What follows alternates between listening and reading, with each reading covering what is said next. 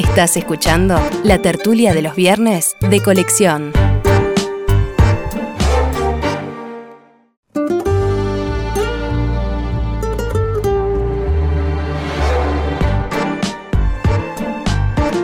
Abrimos, señoras y señores, la mesa de En Perspectiva en este viernes, que es 16 de diciembre de 2016. Y lo hacemos con los saludos para Gonzalo Pérez del Castillo. Buen día. Muy buenos días. Juan Gromponi, ¿cómo te va? Buen día. Juan está con el- la taza de café en mano porque llegó tarde el café y hay una inquietud enorme en la mesa. Mientras Pero Mauricio se dedica a eh, servir. A hacer lo que le sí, gusta. uno a uno. Buenos días. Bueno, no, Soy está- el tango. Sos el tango, pero estás lejos del micrófono y capaz que ni te escuchan. Y el último saludo es para una voz que ustedes escucharon recién, la de Alberto Volonté, que hoy vuelve a visitarnos. ¿Qué tal, Alberto? Muy contento de estar de vuelta contigo aquí y encontrarme con tantos amigos. En realidad con estos tres, en realidad con cuatro contigo, que les confieso que mucho los he extrañado, pero tengo una ventaja, que los escucho. Y ustedes a mí no me escuchan, lo que es toda una liberación. Pero yo a ustedes los Vamos a compensar hoy día, Alberto. pen- puntualmente los viernes. Vamos a nuestra conversación de hoy. ¿Cómo y por qué ha sido posible el Frente Amplio? ¿Cómo surgió este incontenible movimiento popular que tardó tanto en nacer y ha sido tan rápido en propalarse? Tiene que haber profundas razones que lo expliquen.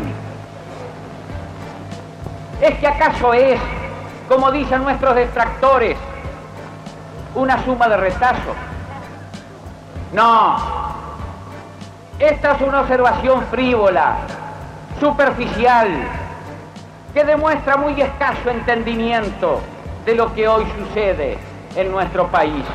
Pero esa multitud que se mueve a lo largo y a lo ancho de todo el país, porque somos conscientes que estamos abriendo una nueva época en la vida del Uruguay. Escuchamos al general Liber Sereñi hablando el 26 de marzo de 1971 en el primer acto del Frente Amplio como fuerza política en la explanada de la Intendencia de Montevideo. Este martes, una de las figuras más importantes de la historia política uruguaya del siglo XX hubiera cumplido 100 años. Con ese motivo, hubo diversas actividades de homenaje. Por ejemplo, se inauguró una escultura frente a lo que fue su casa en la esquina de Boulevard Artigas y Boulevard España. La Asamblea General le rindió homenaje con la presencia del presidente Tabaré Vázquez y los ex mandatarios Luis Alberto Lacalle y Julio María Sanguinetti. Y el Correo Uruguayo lanzó un sello conmemorativo. Vamos a conversar hoy en la mesa a propósito de Sereñi, su vida y su obra. ¿Cómo eligen empezar? Gonzalo, vas tú primero. Vamos a una, Bueno, una ronda ¿cómo rápida. no? Con mucho gusto. Eh, yo diría que es un personaje muy singular, este Liber Sereñi, porque era un militar en tiempo de Guerra Fría, donde toda América Latina, con la excepción de Fidel Castro, estaba alineada con, con Occidente. Entonces es una primera característica de, de él, este, su condición de, militar. Pero era un militar con una concepción del desarrollo, con una sensibilidad por los problemas sociales, eh, que además se daba cuenta que el país no venía bien encaminado. Entonces se daba cuenta de la necesidad de eh, dar un golpe de, timón y de tratar de orientar para otro lado. Ahora, yo creo que por su propia condición de militar, él tomó una clara opción de que la lucha tenía que ser por la política y no por la guerra. Porque evidentemente él entendía que si iba por el camino de la violencia se, se iba a perder. Y el camino de la política para él, lo dijo varias veces, era los valores éticos, el respeto por la Constitución, el respeto por las instituciones de la democracia. Y yo creo que con todos estos valores, este hombre termina liderando un, un movimiento que en aquella época en América Latina era muy original, porque tenía desde representantes de los partidos tradicionales a la democracia cristiana, al Partido Socialista, al Partido Comunista y al movimiento 26 de marzo. Y eso fue una de las cosas que lo convirtió en un personaje muy interesante, por ejemplo, en su visita a Allende, de la cual me gustaría hablar después. Seguimos. La primera entrada de Juan. Bueno, yo creo que era un militar colorado y ballista.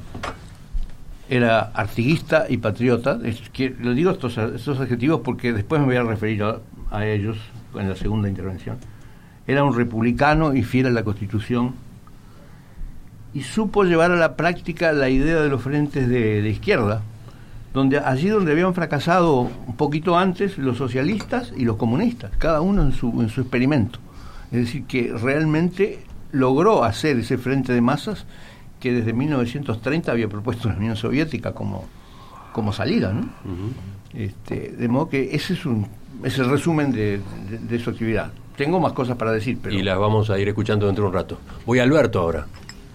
Recién escuchábamos parte del discurso de él y él decía, ¿por qué nació el Frente Amplio? ¿Qué es ese Frente Amplio que parecía que era una colcha de retazos, como decían los detractores, y crece? Claro, había una muchedumbre.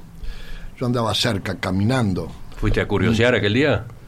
Eh, a mí la política no me gusta por curiosidad, es mi pasión mayor. Y nunca dejaré de ser blanco si yo voy a mirar otras cosas. Además, eh, mi, mi, condición de ser un ferviente nacionalista no me impidió jamás tener un gran respeto y en muchos casos admiración por lo que era el Partido Colorado, el vallismo, el socialismo, el comunismo, ni que hablar el Frente Amplio como tal. No tiene nada que ver. No hay que preocuparse, es una de las cosas que podemos tener diferencias radicales e igual tener respeto y consideración en algunas cosas. Entonces yo vuelvo a lo que estaba diciendo. Mirá. Te interrumpí. Y él decía, él, él decía, ¿y el frente cómo apareció? Y yo diría, el frente en medio siempre estuvo. El estado de ánimo, el deseo, en la sociedad uruguaya siempre estaba. Yo no tengo que hablar hoy de mi partido ni de otros partidos, tengo que hablar de Sereñi y del frente. Quiere decir que había un clima frentista el clima, otros políticos de primer nivel, como Juan Pablo Terra, como Sermión Michelini, lo conjuntaron y tuvieron la inteligencia de ir a buscar un nombre con las condiciones de que aquel, no colcha de retazo, voy a respetar al general, pero aquel núcleo tan variado, tan opuesto, entre cristianos convencidos como Juan Pablo Terra, a comunistas tan convencidos como podía ser Ronnie Arismendi, y vaya que lo era, podían perfectamente estar en un frente político, como tú muy bien señalaste, estaban, digamos, de moda en Europa, eh, se buscaba, porque la única manera de ganarle al establishment era creando esos conjuntos. Entonces, en resumen, en esta primera vuelta, barra querida, decir que el frente de alguna forma estaba, no se daba cuenta. Hubo políticos brillantes, porque él no era político. Y como todo militar, no sé qué pensaba tanto la política, tanto no lo conocía, aunque más adelante voy a explicar dónde lo conocí y llegué a estar muy cerca de él.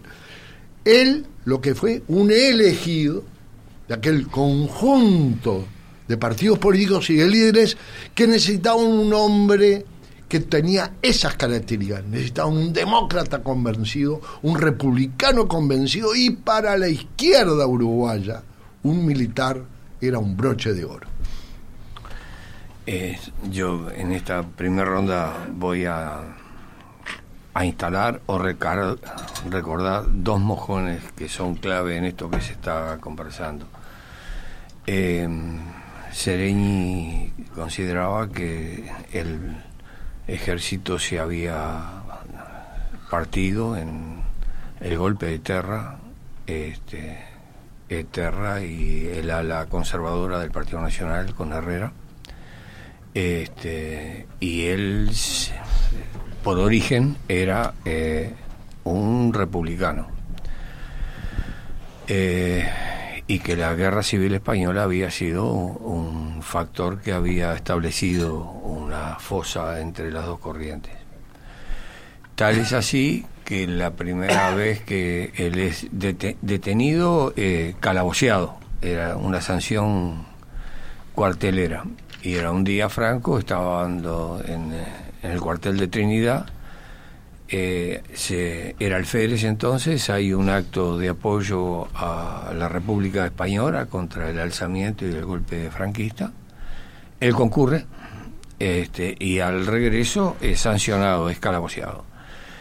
Es una referencia que de pronto no suena muy claro en estos tiempos, donde eh, el recuerdo de la Guerra Civil Española eh, ha quedado un poco eh, eh, en, en broma, en broma. Pero eh, tengan presente que durante toda la dictadura la revista del soldado, que era eh, una revista de los golpistas dentro del ejército, la presencia y la figura de Franco aparecía constantemente. Esa es una referencia porque eso marcó y marca mucho. Y la segunda es que Sereñite estaba al frente de la región militar número uno, que es la región militar más, más importante, la mitad de la tropa del país la tiene, digamos, tenía más peso y más poder que el comandante en jefe de las Fuerzas Armadas. Este, en, en los días en que Pacheco entra a barajar las medidas prontas de seguridad, no te podés reunir, no hay asamblea, no hay actividad sindical, etcétera, etcétera, hay movilizaciones y hay represión y el ejército tiene que reprimir. Y entonces este, antepone Sereñi en ese momento su conducta ética eh, y además a dos puntas.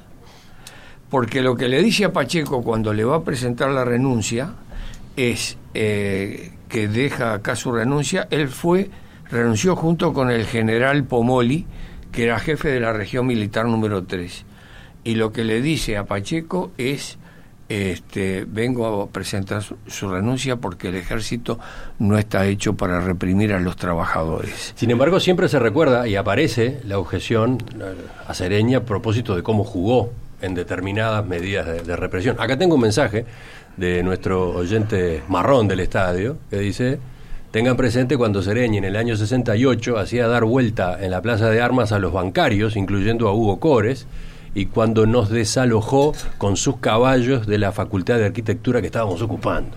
Bueno, es un, eh, un tertuliano que siempre entra por la ventana. Este, pero eh, el asunto es eh, que eso está, eso eh, no lo ordena él, no lo establece él. Eso es una orden que se cumple y en determinado momento viendo que eso no acciona, se toma el tiempo necesario para dejar eso. Pero lo deja además con otro argumento, porque dentro de las Fuerzas Armadas, este, lo que le estaban pidiendo la gente de su organización dentro de, tenía una logia Constitución o Muerte, este, sino otras fuerzas nacionalistas dentro del ejército le pedían que diera el golpe. Por eso cuando renuncia y va a su casa donde hoy levantaron el monumento del Toto Podestá, este, estuvo acordonado y cerrado porque era previsible que muchos comandantes y muchos generales no iban a permitir que, lo, que eso que era casi una destitución y un encarcelamiento no dejaban aproximar a nadie al lugar donde estaba eh, Sereñi. Quiere decir que eh, el, ese, esa cosa que se menciona es eh, trivial con respecto a la grandeza de Sereñi al presentar renuncia y a partir de ahí empezar a construir con aquellas fuerzas agredidas lo que sigue siendo hoy la estructura mm. del Frente Amplio. Eh, una de las complicaciones de una charla como esta de hoy es eh, abarcar toda la vida, o la trayectoria política por lo menos, la trayectoria pública de Sereñi. ¿Por dónde vas a ir ahora, Gonzalo? ¿Seguimos en estos años, en los, en los quisiera... 60, 70 o avanzamos más? No, ya que estamos en la tertulia, yo quisiera polemizar un poco con Alberto Volontea. Dale, avanti. Diciendo que, sobre lo que dijiste, que, que Sereñi no era político. Pues es que yo creo que Sereñi era eh, un político de raza, un verdadero hombre de Estado.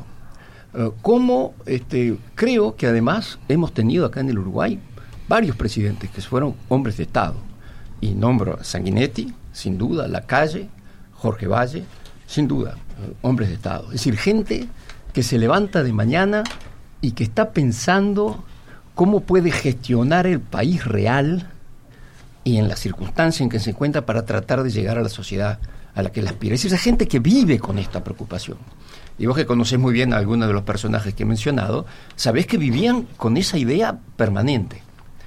Este, yo creo que este puede ser el caso, por ejemplo, de una persona como Danilo Astori.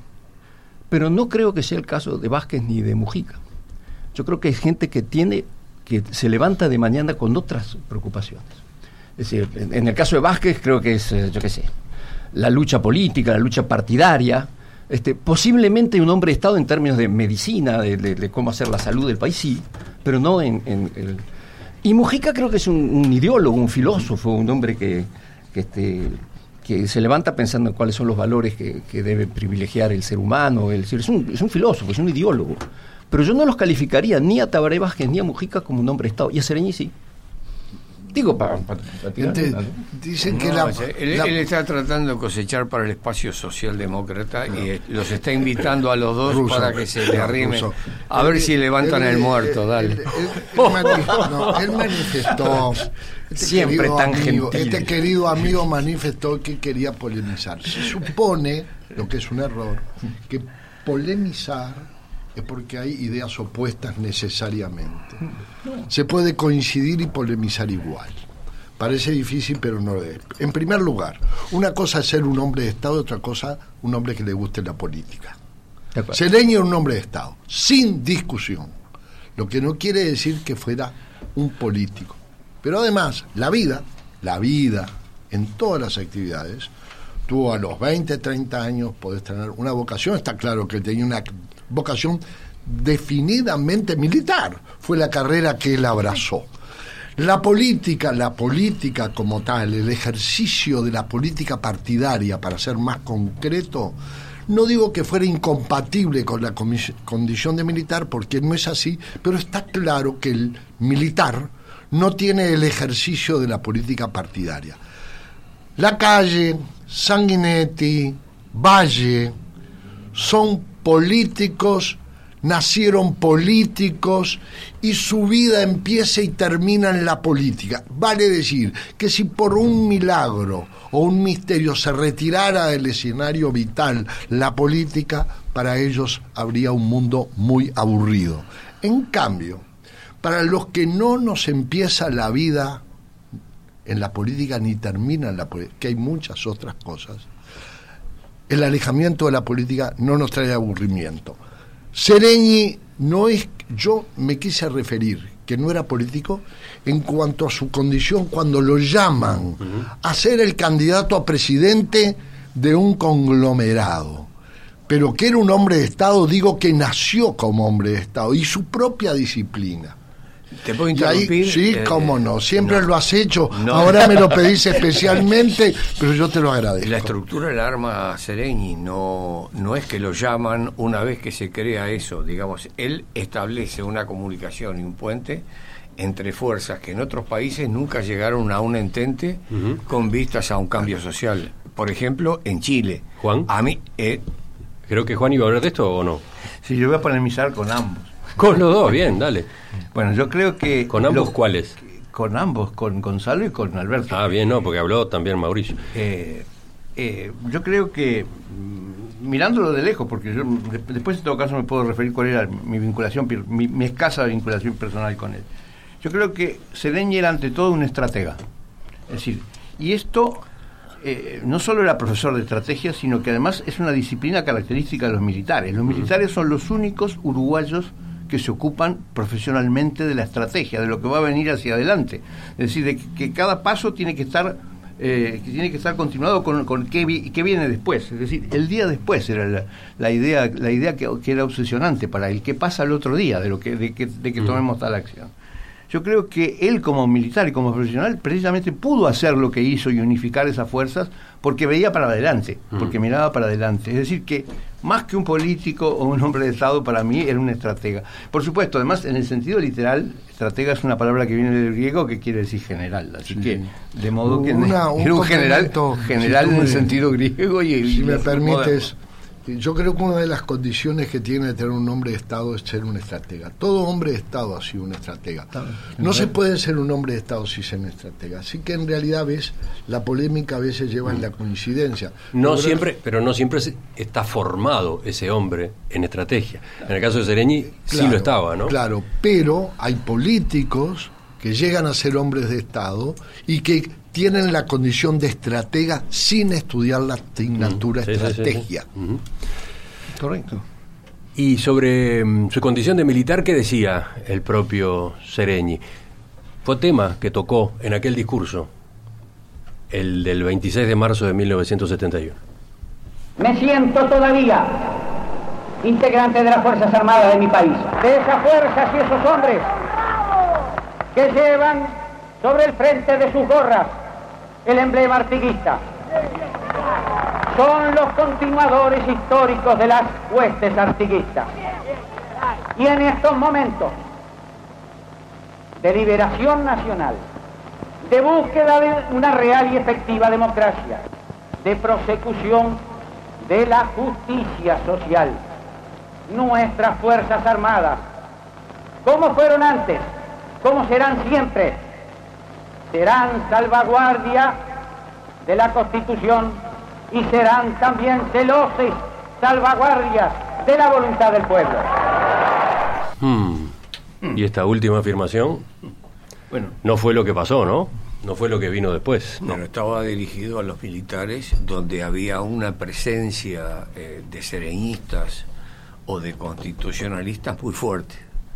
Es decir, en ese momento había ruido de sables en los cuarteles, no hay que olvidarse que en el 65 el general Aguerrondo funda los tenientes de Artigas, donde había eh, una proximidad entre Pacheco y Bordaberry con generales que apuntaban al golpismo. Este, eh, y Sereñi se está dirigiendo en ese momento a sus camaradas que en algún momento participaron para esa misma selección en un bloque de resistencia armado con otras fuerzas frentistas, no con el frente, sino con otras fuerzas frentistas. ¿A qué estás aludiendo? Es decir, ¿A qué eh, está- a la contraofensiva. Es decir, algo eh, que los analistas no manejan mucho o saltean o no conocen. Y es eh, que en determinado momento, con esa eh, ruido y reuniones eh, e intenciones y aspiraciones que tenían los militares más fascistoides con los cívicos, porque esto fue cívico militar, más fascistoides también, este, se organiza porque se prevé que si en la elección gana Wilson y tiene una gran votación en el frente, se puede estructurar eh, eh, un gobierno de raíz centrista y popular, lo que no hubiese sido de la satisfacción de esas Fuerzas Armadas, ni del Brasil, que Ajá. en la frontera eh, se trabajaba el operativo Poncho Verde con vistas a que si se producía un cambio acá, este, ellos estaban cruzando la frontera. Alberto te escucha y Eh, pide como para intervenir. No, eh, claro, porque es muy importante el concepto que él da en, su discurso. Él habla de las Fuerzas Armadas como institución. Institución. Y los uruguayos que somos tan institucionalistas o nos creemos tanto, a veces olvidamos la institución. Él dice que las Fuerzas Armadas, tienen razón, y era un integrante de las Fuerzas Armadas, de una institución. Estaba, entre otras cosas, para cuidar al pueblo, para hacer respetar la Constitución y la ley. Ahora, que dentro de las Fuerzas Armadas hubieran aguerrondos que no cumplían con su deber dentro de la institución Fuerzas Armadas, no quiere decir que fueran las Fuerzas Armadas que dejaran de cumplir su deber. Cuando tú señalas que el ejército se estaba dividiendo y lo marcas ya en después de la dictadura de Terra, Yo lo marcaría antes, cuando Valle arma un ejército aliado a los intereses del vallismo del Partido Colorado en los primeros años de 1900 para enfrentar los alzamientos de Sarabia. Quiere decir que la politización de las Fuerzas Armadas y la división siempre estuvo, pero lo que debemos preservar es lo que señaló Sereñi, es que por arriba de las Fuerzas Armadas no hay nada y que los integrantes, como en toda institución, arriba de la institución, no se está, constitución y ley. Por tanto, la división, y eso es lo bueno hacia el futuro, hoy tenemos unas Fuerzas Armadas que se sienten integrantes de las Fuerzas Armadas como institución y cumplen la función y las obligaciones de las Fuerzas Armadas.